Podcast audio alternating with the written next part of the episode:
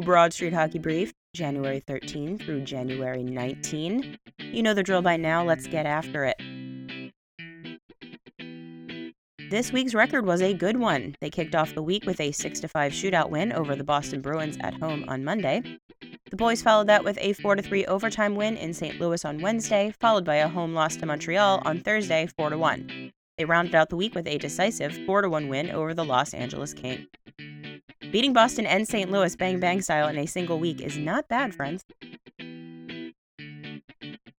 This week's notable number is 55.96. That is the team leading Corsi For percentage for a defensive pair that has played significant time together this week. Which pair was that? That would be Travis Sanheim and Phil Myers. These two played a little over 58 minutes together this week, second only to Niskanen and Provorov. Myers has had some flubs lately, but pairing him with Sanheim really seems to click, and here's hoping AV keeps them together for a little bit. It's mostly on paper, and mostly because of the Flyers cap situation. On Wednesday the 15th, Joel Farabee was sent down to the AHL. Alex Lyon was called up from the AHL, and Chris Stewart hit the waiver wire. On Thursday, Joel Farabee was called back up. Chris Stewart was assigned to Lehigh Valley after clearing waivers, and Mark Friedman was sent back down to the Phantoms because Justin Braun is back, which is good.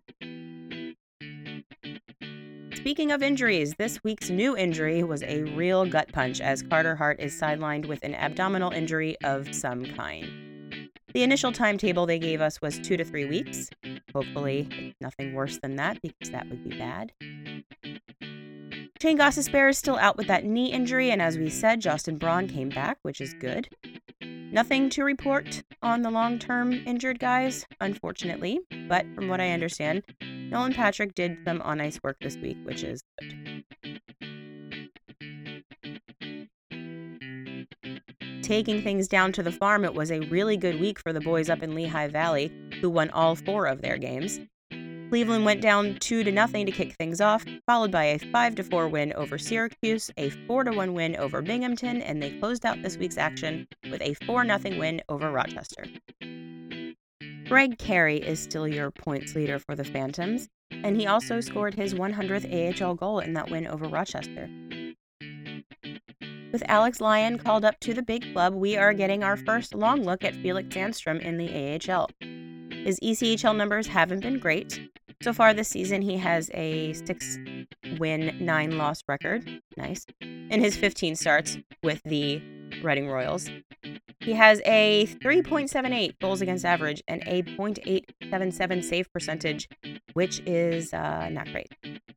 He's played one game in the AHL so far in his career, which was a 40 save win, so it's possible that maybe we see something good from him. So far, he's been a bit of a mm-hmm. letdown, so this extended look should be interesting.